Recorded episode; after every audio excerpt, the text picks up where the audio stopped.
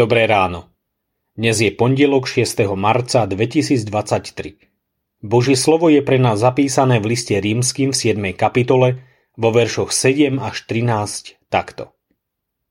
Čo teda povieme? Je zákon hriechom? Vôbec nie. Ale hriech som nepoznal. Poznal som ho len skrze zákon, lebo ani žiadosť by som nebol poznal, keby zákon nebol povedal, nepožiadaš. Ale hriech, keď sa mu prikázaním dostala príležitosť, vzbudil vo mne všelijaké žiadosti. Lebo bez zákona je hriech mŕtvy. Ja som však žil kedysi bez zákona, ale keď prišlo prikázanie, hriech ožil. A ja som umrel. I ukázalo sa, že prikázanie, ktoré mi malo poslúžiť na život, bolo mi na smrť.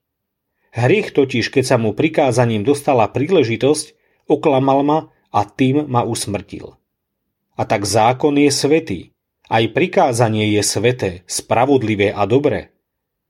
Teda to dobré spôsobilo mi smrť? Vôbec nie. Ale hriech, aby sa ukázal ako hriech, spôsobil mi tým dobrým smrť, aby sa tak hriech tým prikázaním stal nadmieru hriešným. Pohľad do zrkadla je dôležitý. V práci poviem deťom trikrát denne, aby si po jedle utreli líca a ústa – im samým to nevadí. Pokojne by so zababranými ústami išli aj spať. Často sa stane, že ani po utretí nie sú čistí. Preto ich pošlem k zrkadlu, aby sa pozreli, kde ešte na ich tvárach zostali škvrny. Bez tohto pohľadu by žili v krásnej nevedomosti, nevinnosti. Až opakovaným pripomínaním, čo treba vykonať po jedle, sa učia spoločenským návykom – aj my dospelí, by sme sa mali denne pozerať do zrkadla. Nie však kvôli tomu, ako vyzeráme zvonku, ale pozrieť sa aj do svojho vnútra, do svojich myšlienok, postojov, rozhodnutí. V Biblii je týmto zrkadlom Boží zákon.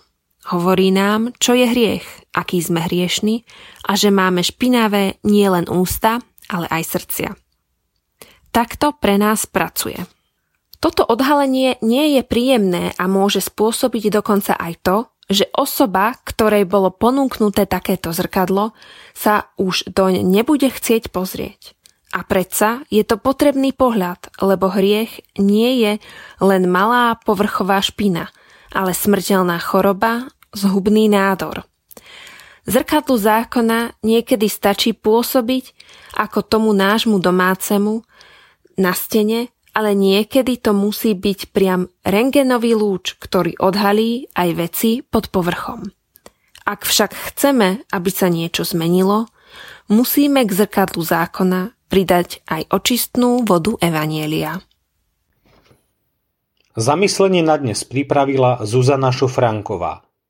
Myslíme vo svojich modlitbách aj na cirkevný zbor Hrochoť. thank